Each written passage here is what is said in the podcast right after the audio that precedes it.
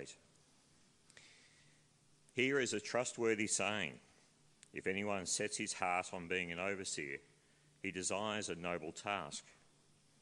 Now, the overseer must be above reproach, the husband of but one wife, temperate, self controlled, respectable, hospitable, able to teach, not given to drunkenness, not violent, but gentle, not quarrelsome, not a lover of money. He must manage his own family well and see that his children obey him with proper respect. If anyone does not know how to manage his own family, how can he take care of God's church? He must not be a recent convert, or he may be conceited and fall under the same judgment as the devil. He must also have a good reputation with outsiders so that he will not fall into the disgrace and into the devil's trap. Praise be to God for his word. Thank you, Thank you Russell, for uh, reading uh, that passage of scripture. Let's, uh, let's come to God in prayer. Let's pray. Heavenly Father, we thank you for your word. We pray that as we sit under this word, so look at this very important uh, topic of eldership, Lord, leadership in this church, uh, that you will guide us uh, and give us understanding in this passage, Lord, this morning. We humble ourselves before you and your word this morning. In Jesus' name, Amen. Uh, well, friends, uh, you may have received an, um, a study outline of thinking about eldership. We thought it's best we uh, print a couple of uh, studies there for you. It's taken from uh, uh, Uh, the uh, uh, PCV materials that's available from the CENC. So that's further information for you to look at this topic of eldership. Well, this morning we're going to look at 1 Timothy chapter 3, 1 to 7, together with Acts chapter 20. Uh, someone's asked me how long this message is going to be. That's not the point. The point is this is an important topic. It's a very important aspect of the church's life because if we don't get the leadership right here, we are missing the mark. It is such an important thing.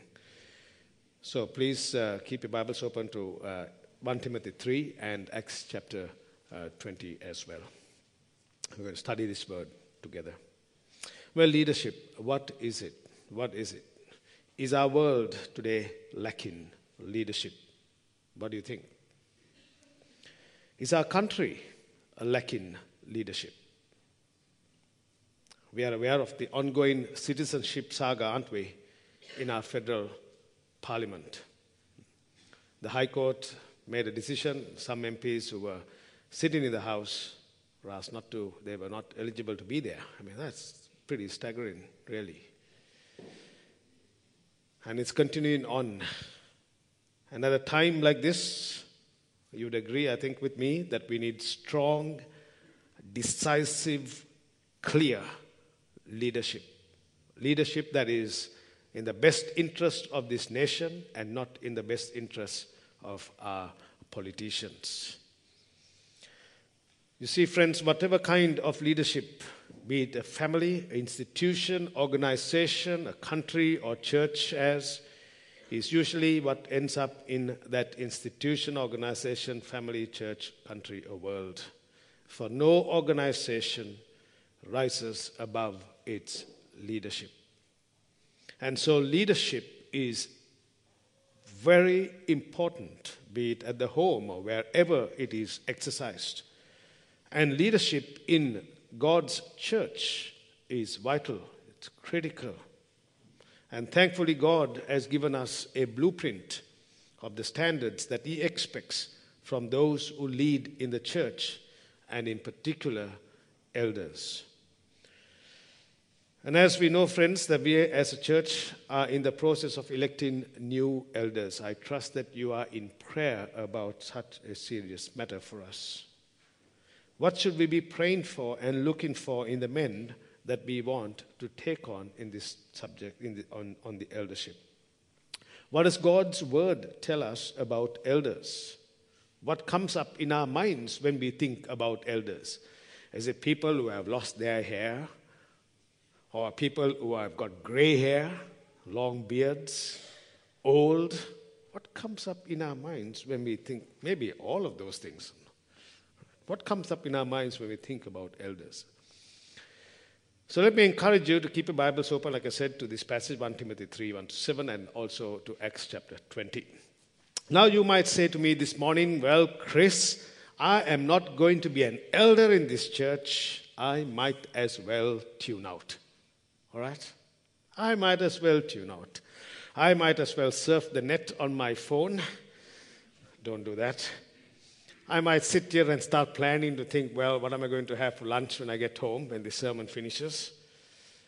Oh, no, there's actually a congregation meeting afterwards. Don't know. Or what am I going to do the rest of the week? All right, so I'm going to tune out this morning. It's not my thing, Chris. Why are you speaking about elders? Well, let me give you at least four encouraging reasons why you should not take time out, all right? And don't tune out. One, whilst what we are going to look at uh, today as particular reference to elders, I think that there are general principles that apply to all Christians in this passage, all right? So don't tune out and say, this is not for me. If you're going to be a part of the process of electing new elders, the second one, then you need to know what is God's requirement and standard for elders is in God's Word. The third thing that you should not tune out is because there may be men here who may want to prayerfully consider the role of an elder. And fourthly, God takes the matter of church leadership seriously, and so should you and I. Four good reasons not to tune out, right? You're with me? Someone say yes, please. Ah, that's good. and so the Apostle Paul, as fully was fully aware of the need for leaders in the church, and in particular, elders. Paul, and let me give you some background here in Acts chapter 20. Paul had given himself fully and completely for three entire years to the ministry at a place called Ephesus. He describes his ministry in Ephesus in Acts chapter 20, and I don't plan to go through the entire description of his ministry in Ephesus. I have select a portion of it for today. The introduction of this section is found in Acts chapter 20. So if you have your Bibles, keep those two passages open as well, Acts 20, uh, second, uh, in, in 1 Timothy as well. Uh, in, in Acts chapter 20, 17, we read this from now from Miletus he sent to Ephesus and called the elders of the church to come to him. Notice in Acts chapter 20, 17, the word elders is plural and the word church is singular at the church at Ephesus. And this is important for us to note. Elders is plural. We are a Presbyterian church. And by the way, let me say I'm going to repeat this sermon tonight, so you can come along as well, okay, this evening. We are a Presbyterian church, and we get this word Presbyterian from the Greek word which is presbyteros, meaning elder. We are a church with elders. We are a church that is governed by elders. That is why we are called a Presbyterian church. And in this model of leadership, individual congregations submit themselves to a plurality of elders who form a session. And this plurality of elders is what sets us apart as a Presbyterian church. So if somebody asks you, What church do you go to? Oh, St. Stephen's Presbyterian Church. Well, what does that Presbyterian mean? Where is that coming from? Now you should be able to answer, right? It means elder, it means a church that is governed by presbyteros, elders. It is not governed by the congregation. That is congregationalism, right? It is not governed by a singular bishop or archbishop or any one of those. Instead, we are ruled by Christ in our understanding of our church government through the plurality of the leadership of elders. And so, in the PCV code, in section 3, we read this about the governing aspect of the session. Let me read it. Subject to the relevant civil law and to the law of the church and the jurisdiction and lawful directions of its higher courts, a session as jurisdiction and powers of government, discipline, and oversight extending to every aspect of the life of any congregation of the church. If a situation arises which is not covered by the civil law, the law of the church, the jurisdiction and direction of its higher courts, or these rules, a session may act as it considers best to protect or promote the welfare of the church or of its congregation or congregations. So, as we see, elders are given the responsibility in the Presbyterian Church, in particular, to govern the affairs of the church and to have oversight over the life of the church. And this oversight would mean pastoral care of God's people.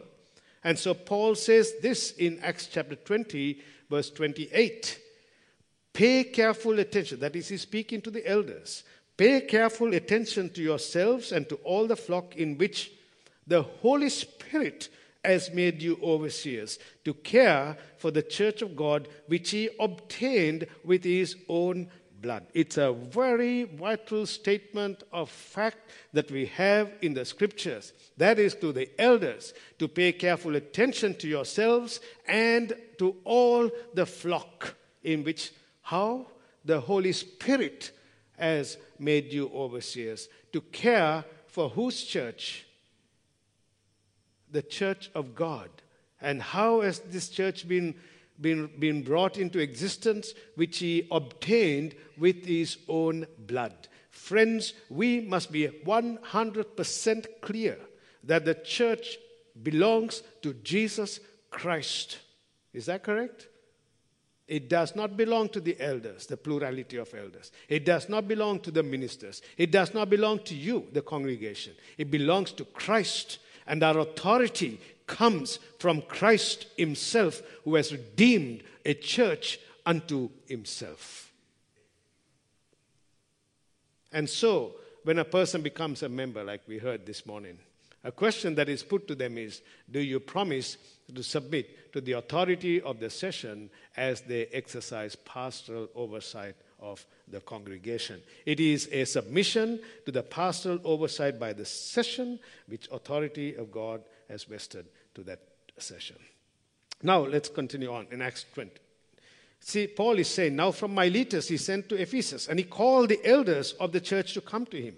And when they came to him, he said to them, You yourselves know how I lived among you, etc. He says, Serving the Lord with all humility uh, and without any profit. And then he goes on and he says, In one, this, we have this entire summation of his ministry here in this section. How I did not shrink from declaring to you anything that was profitable and teaching you in public and from house to house, testifying both to the Jews and the Greeks of repentance. So Paul gives a summation of his ministry. It shows his humility and his boldness. There is a large church a group in the church where they would gather together as one, and then there are small groups where they were doing their discipleship house to house. And after describing this, his ministry, Paul says this in Acts chapter 20, 26, 27. Therefore, I test, testify to you this day that I am innocent of the blood of all. You see, Paul has discharged his pastoral ministry before the Lord. What a statement for any minister to be able to make. I have discharged my duties.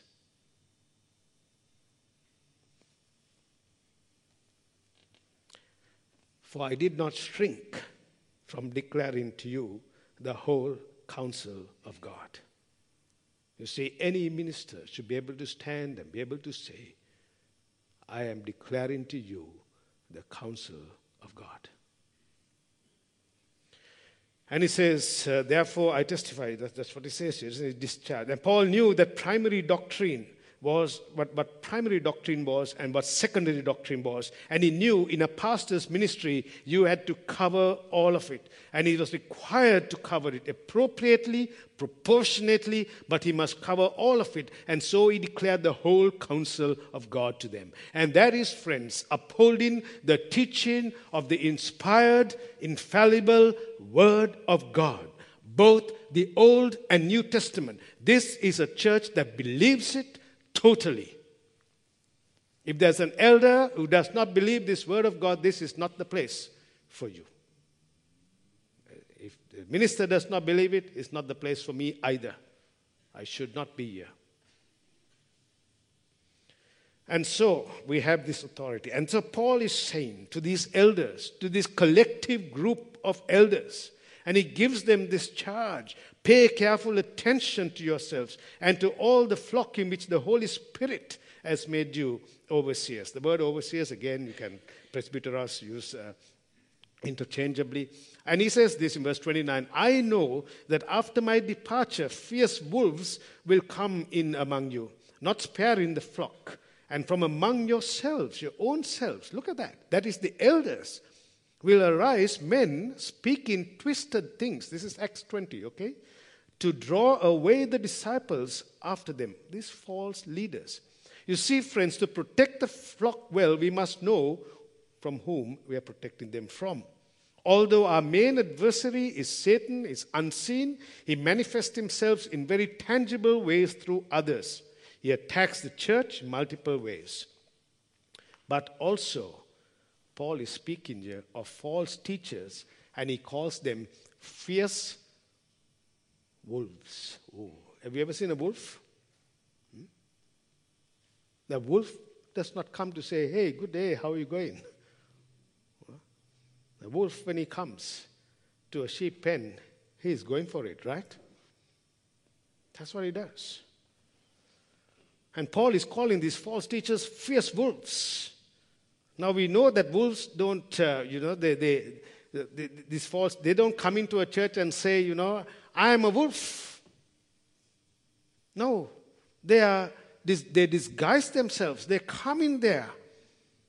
These false teachers, they don't just come in and announce their presence. They, they creep in unnoticed. And sometimes the individual may not even be trying to intentionally lead people astray. Nevertheless, their false teaching hurts people. It destroys the understanding of the scriptures. It destroys the standing of God's people. When false teaching comes to the place, there has to be something that has to be done. For example, there were some in the Galatian church who were false teachers. You know that we studied the book of Galatians. Some seek to subtract Christ's lordship from the believer. There are plenty of wolves around in sheep's clothing today, are they not? They'll have they'll wear everything that looks so pious, right? from head to toe. And you ask them about the scriptures, we don't believe it. You ask them about Christ, um, yeah, Christ is not the only way. There's lots of ways to God. Talk to them about sexuality. Oh, yeah. God didn't. I mean, Adam and Eve, they're just uh, nobody's. It doesn't matter. Sexuality doesn't matter. Do anything you want. That's all old fashioned stuff. You know, this, this, this Bible stuff, it's all old. Have you heard of that? You heard ministers say those things? I'm thinking, man, where on earth have you been? what are you representing? What are you teaching your people? What type of wolf are you? You should not be allowed close to the pulpit. No way. You know, I'm on a committee, a national committee that interviews prospective ministers come from other countries and all over the place. We have six of us guys. We sit down and uh, sometimes I know some people we give them a hard time. Right? One is in this congregation, remain nameless. But the point is, right? The point is, we go through a very rigorous system. And I go through the application, we interact with each other, and I always come back to basic, simple stuff. Tell me, where do you stand on the Word of God? What do you stand about salvation? What do you think about uh, how a person is justified? All those things, sometimes very basic, but we want to know of these guys. We had a candidates committee meeting last week at South Yarra. I'm on the candidates committee actually the convener there, and we had to interview, uh, we, we, had to give the trials for license of one of our students in our presbytery. We gave him the hard questions. You see, we need to know who these people are. Who are they coming into our pulpits? And that is why it's extremely important, friends, to evaluate and coach those who are leading. One wolf in a sheep pen can ravage the entire flock. Yes? Just one wolf. And the same is true in the church. Our false, one false teacher in the congregation can cause untold damage. And so, therefore, pastors and elders in particular, it is your job, It is my job to protect the flock from wolves. And so Paul certainly knew this. And how did Paul know Satan would attack the church after he left Ephesus. We don't know that, but perhaps he got a word from the Lord that it would happen. And now Paul says that when I leave, Satan will renew his attack. So, th- so I want you to be ready for it. Bad news, friends. They weren't ready for it. They didn't. And the church in Ephesus began to disintegrate. All right? And the Apostle Paul left there as the Holy Spirit had told him, and he was captured and imprisoned in Jerusalem for a number of years. And then he moved to Caesarea by sea and an extended imprisonment there before, before kings and rulers such as Festus, uh, Felix, and Agrippa. And then by his appeal, he was sent to Rome and was his Roman imprisonment. And a few years after he had given this admonition to the elders at Ephesus, he was released from the, his Roman imprisonment and he found out what did he find out? That the church in Ephesus was in disarray. The church in Ephesus had begun to disintegrate, and the Apostle Paul was now also a church planter, a church revitalization guy, and so he sends this letter. He, he wrote a handbook, as it were, and gave it to his best disciple to go back to revitalize the church at Ephesus. This disciple's name was Timothy. In fact, he sent two men, Titus and Timothy. And so, here in Timothy, Paul says to Timothy that the elders that you're going to choose and to elect and put into office have to be qualified men, godly leaders, so that the church of Ephesus would be restored with good teaching and godly leadership. So, what are we to look for, friends, when we think about these leaders that God would want for His church? Look at your text there. We see his office, isn't it? In verse 131. The saying is trustworthy. If anyone aspires to the office of overseer, he desires a noble task. He begins by saying that this is a trustworthy saying. The pastoral letter 1 and 2 Timothy and Titus, they have five such reliable sayings. I won't mention it all this morning. The word aspire means to stretch oneself out in order to touch or to grasp something, to reach after or desire something. And the word overseer, episkopos, and as I said, it's used interchangeably with the word presbyteros, right? Refers to the same thing, an overseer. These overseers are the men in the congregation who are called to collectively rule and shepherd the household of faith, his church. Now, some people misinterpret this and say that the aspiring is noble. I, I, I, don't really think so. The aspiring is not what is noble, but I think it is the job that is noble. that is what we are called to do, and when we aspire, we are aspiring to nobility that is something that is beyond the normal, something in which we have a responsibility to ask the Lord as we occupy the formal positions of leadership in the church. God, please allow me not only to be effective, but to never bring dishonor to this office that you have established in your church. There are many things that may be lawful for me to do, but for the sake of the office, let me not do so. I need to be able to think my way through to honor the nobility of this office of eldership. He aspires to the office. It's not that the office that aspires to the man, the man seeks the office. Do you see the difference here? It's a wise thing that we see here. If the office seeks the man, that may contribute to a man's pride where he might be tempted to think, look, they have to have me. Man, what a great guy I am. The church needs me as an elder. I'm so gifted, so they need to have me as an elder. No, no. Notice that this is a noble task, friends. If anyone aspires to the office of overseer, he desires a noble work. He desires, he longs for it. And this desire must be a longing. And this should be the attitude of the heart before the Lord. This is my longing, God. I want to serve you as an elder. He desires an honorable work It's not a status. Uh, I'm an elder. It's a nice status, right? It's a job, it's a task. You get your hands dirty, you walk alongside people, you travel with them, you journey with them, you give time. A job requires a commitment. And as an elder, as one aspiring, he must deal with this question. And the question must be this Can I give time for this job that the Lord has laid on my heart? Can I? What makes this work noble?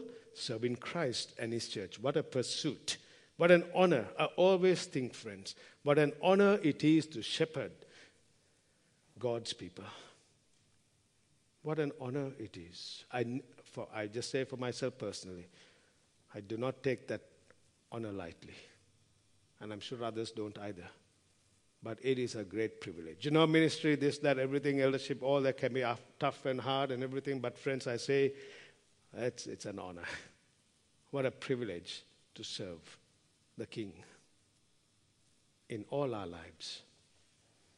And so is character, right? So look at verses 2 onwards. Therefore, an overseer must, must be above reproach, the husband of one wife. And you look, look at verses 2 and 3. Sober minded, self controlled, respectable, hospitable, able to teach, not a drunkard, not violent, but gentle, not quarrelsome, not a lover of money. Right? His character. You see, this is what God is expecting of his leaders. That an overseer or elder is to be above reproach. What does it mean to be above reproach? The word that is used here in the Greek means a blameless life, to be blameless, not sinless. Imagine if God had put the word sinless there. Wouldn't, would he? Because only Christ was sinless. No one will want to be, I, I will be out of this place in a second. Right? It's blameless.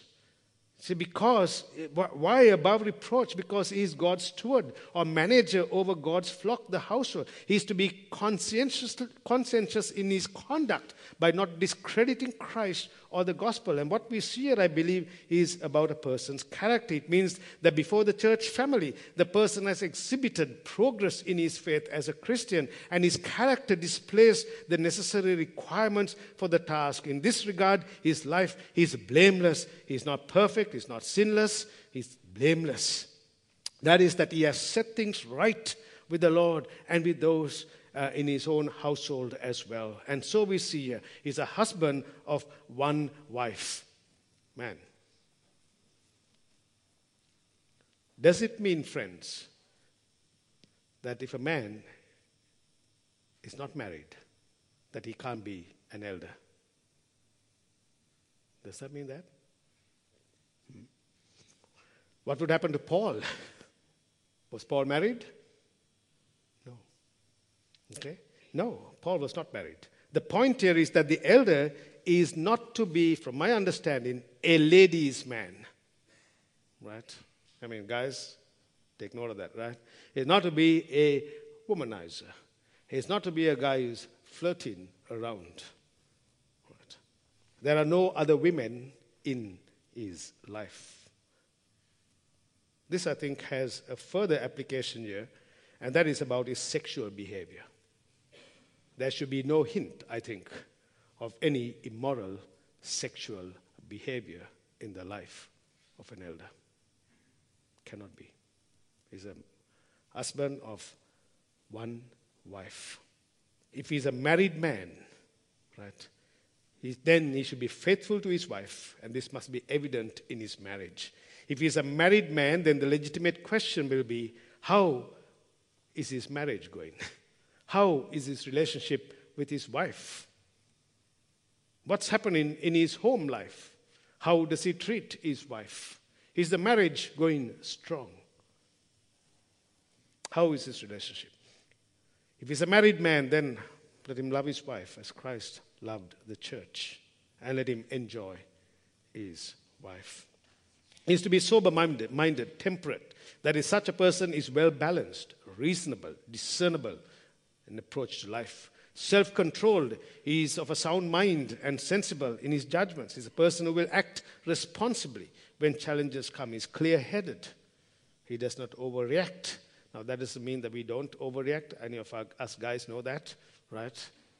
There are times, but you know the underlying thing of self control because if you lose it, you're affecting the body of Christ. He's respectable, he's orderly and well behaved. He's hospitable. A hospitable, generous, he's generous to guests, the love of strangers, as in Romans chapter 12. He practice hospitality. He should be willing to open his home and invite people along. And Christians in particular, in particular, all Christians, but in elders must pursue hospitality, which helps to befriend people. You get to know people around the table, don't you? Right? You might have food there on the table, Filipino food Sri Lankan food, in, Indian food, Aussie, well, barbecue stuff. I don't, right? Or dumplings and all that kind of thing. And you get to know people around the table, right? You sit there in the table, you have food around the place, sit down, you talk, you get to know them, you get to know about their families, you talk about what's going on in their lives. Man, you get to know lots of things about people. I have two guys who mentor me. I catch up with one guy sometimes, uh, well, both guys regularly. We catch up over lunch. We'll sit down and talk for two hours. And I come home, my kid might say, What, what were you doing so long? Well, I spoke. You had so much to talk with one guy. Of course we did. Food and talking goes together, right? Hospitable. He's not a drunkard, not violent, but gentle, not a drunk, given to wine too much wine. He should not be a drunkard. See, it is drunkenness that is in view here. So let's get that very clear. We don't put legalistic stuff here that you can't have a drink or anything like that. It is the drunkenness that is the issue here. He should not be lingering for wine and in the process gets intoxicated, loses his mind. You see, remember the church in Corinth. Some were getting drunk even at the Lord's table. They were coming for supper, Lord's supper. And what was happening? They were getting drunk at the Lord's table. Just as well, we don't serve wine here, right? Uh, grape juice. You can't get drunk with grape juice. I don't think so, anyway. He's not, not a violent person, not a giver to blows, not a striker, a person who's ever ready to, with his fist. He's gentle. An elder must be gentle, has to be friends. This does not mean he's weak and he's a pushover, he must be gentle. This, this was the way our Lord and Savior Jesus dealt with people. He was strong but gentle. He was humble in heart, and the fruit of the Spirit is gentleness. You see, if you cannot handle people with gentleness, I tell our pastors, including myself, you cannot survive in a congregation. Because if you don't deal with your people gently, what a chaos it will do. And so sometimes you have to take the barrage of all the criticisms, everything that comes your way. Boom, boom, boom. The emails, the this, the that, everything. To say, Lord, give me a spirit of gentleness for the sake of the gospel. For the sake of your church, I will forsake my rights. I don't care about because ultimately it's about you and it's about people. And we show gentleness and love not quarrelsome. Look at that again. A divisive, unnecessarily critical, and somewhat abusive person, bitter in his speech, wanting to tell others off all the time. As Proverbs says this in 26:21, as charcoal to hot embers and wood to fire, so is a quarrelsome man for kindling strife. It takes only one cantankerous person to cause chaos. How do people see you? As a person? What comes up in their minds when they think of you? A quarrelsome person or a gentle person? What, what do they see? How would you like to be remembered? Not a lover of money. You see, money itself is not the issue, is it? I mean, we all need money to live and purchase food and everything else. The problem is not money, it's the love of money. That is the issue. He has no time to serve because he's always busy running after money. So, how can he serve the church? Because his money has become his God. He can never have time for anything because money has become his number one thing. And then his competency, isn't it, as we keep going here? Uh, there, there, are, I believe, two competencies that the elder is to have 2b versus 2b, 4 and 5. All right, I, I put 2b in there and verses 4 and 5. Uh, he must manage his own household well all dignity. Have a look at that. Uh, he has to, because look at what the text says here. Uh, He's able to also teach, right? Two things manages family. He manages his household. It is about his home, his relationship within his home. It's not saying that his, his home is a perfect place. It's not saying that at all. If he, if he has kids, it does not mean that his kids are super perfect. Well, they should be. If you're an elder's kid, a minister's kid, you, there's no other standard. You have to be.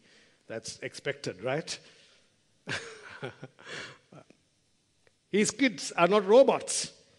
They're not robots, right? He's a normal guy. Man, he's a normal guy. He goes through the challenges of his family life. He goes through family life with its ups and downs and its joys and tears and stress. He's a guy who perhaps tell, tells lame jokes, lame dad jokes to his kids, and they never laugh at his jokes, right? He's a normal kind of guy. But what's the difference with this guy? The difference here is that he exercises spiritual oversight in his home. That is laughter. You see, I was reading about this, and um, in fact, I think David, David Cook, I think at our minister's camp, didn't he say that? I wish he could laugh, uh, laughed more. Did you hear that? And I came home and said, Ross, I'm going to crack some jokes. Let's laugh. Doesn't work. I think you know, laughter is a wonderful thing. I think we don't sometimes laugh. Because, oh man, to laugh is like, oh, when did you last have a great laugh? There is joy, isn't there? This, this is a normal guy here. Right? It's not in the text here, by the way, laughter, okay? So I'm just digressing. But he should exercise spiritual oversight and leadership in his home. Why? Because if he cannot look after his own family, then how could he manage the household of God? He must be able to look after his family by caring for them and leading them. And then the second requirement here competency is the fact that he's able to teach, is apt and skillful in teaching. Does this mean that every elder has to be a preacher? Does it? Does it mean that every elder should be able to put the sermon together and come and preach here? It doesn't mean that. I mean, if he can, praise God for it. I believe that Titus 1 9 is helpful in this regard about an elder's apt to teach. Look at what it says. He must hold firm to the trustworthy word as taught, so that he may be able to give instruction in sound doctrine and also to rebuke those who contradict it. So, friends, this means that as he shepherds the people of God as an elder in the church, he should be able to instruct people with God's word. This means that an elder must be a student of God's word. He should be able to defend the faith where it's necessary with the word of God. The elders should be ready to defend the word of God and be resolute on the scriptures. Is that correct? Why? Imagine if they are not.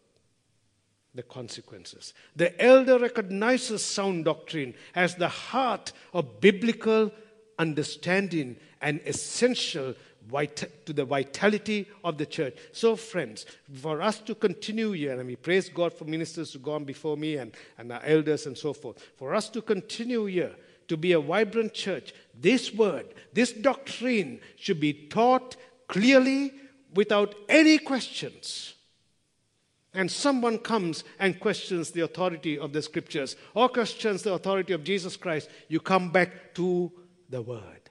The elder will say, Well, what do you think the Bible says about this? Let's have a look. If someone says, I don't believe the scriptures, well, what do you think God's word says about this? All scripture is inspired by God. Did you know that? If someone says, I don't believe that Jesus is the way to God, oh, what did Jesus say in the Bible? Didn't Jesus say, I'm the way, the truth, and the life? No one comes to the Father through me, except through me? An elder will say, Let's look at what the Bible says. Oh, pastor or oh, elder, I, I have a problem with my wife. I don't, I don't uh, love her. Oh, well, well, let's look what Paul says in Ephesians about it. And a wife comes and, oh, I don't want to submit to my husband. You know, I can't even think of that guy is A, B, C, D, and the list goes on. Oh, oh, lady, well, what do you think the Bible says about you? You know, that's the point, isn't it? Point people to the word. And then his reputation, look at verses 6 and 7 here. Right? He must, so two competencies is managing his household, able to teach. He must not be a recent convert because he become puffed up, right, and conceited. The reason is very clear. He be filled up with smoke. That's the Greek word. Becoming conceited means to fill, fill, be filled up with smoke, or we may say full of hot air. And verse 7 Moreover, he must be well thought of by outsiders, his reputation. That is, how is he known in the workplace as, an, as a man? How is he known in the sporting club when he's playing lawn bowls or cricket or tennis or whatever sport? How is he known among his non Christian friends? How is he known in his neighborhood? Even his non Christian friends, work colleagues should be able to see a genuine, godly, consistent nature of him. So, in conclusion, friends, God has set the standards for the eldership in his church because the church is precious to him. It's his church.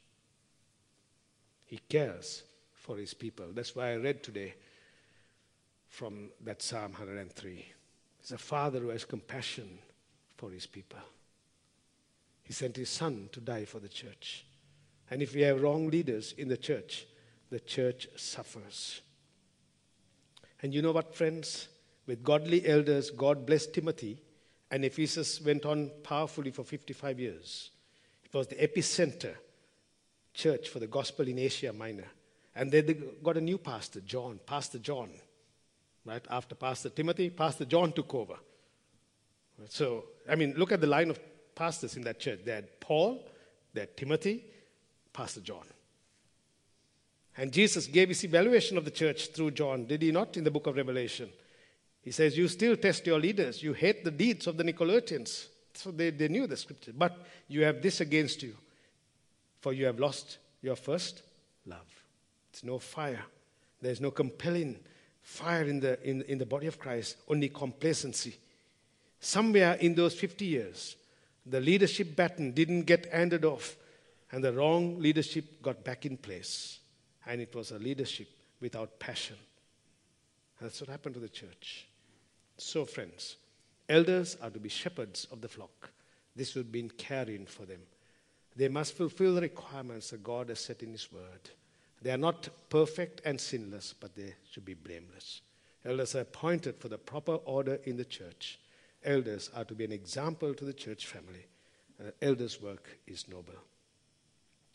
And so Paul says this when he writes to Thessalonians We ask you, brothers, to respect those who labor among you and are over you in the Lord, and admonish you, and to esteem them very highly in love because of their work. Be at peace among yourselves.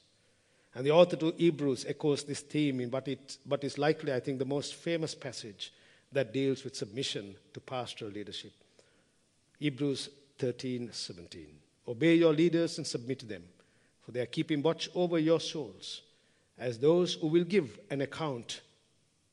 Let them do this with joy and not with groaning, for, what, for that would be of no advantage to you. And in closing, I will refer to 1 Timothy chapter 1, 15 and 17. What is the motivation, finally, friends? You're elder or not? It should be, must be this. 1 Timothy chapter 1, 15 and 17. Have a look with me, please. The saying is trustworthy and deserving of full acceptance that Christ Jesus came into the world to save sinners, of whom I am the foremost. But I receive mercy for this reason that in me, as the foremost, Jesus Christ might display his perfect patience as an example to those who were to believe in him for eternal life. Paul is saying, in your service, in your motivation, it must be gospel motivated because of what Christ has done for us. And then in verse 17, to the King of ages, immortal, invisible, the only God, be honor and glory forever and ever. Amen. Let's pray. Father, we thank you, Lord, for this word. We have looked at it the best we can in the limited time we have, dear Lord. But we pray that you will help us to, to read this over and over.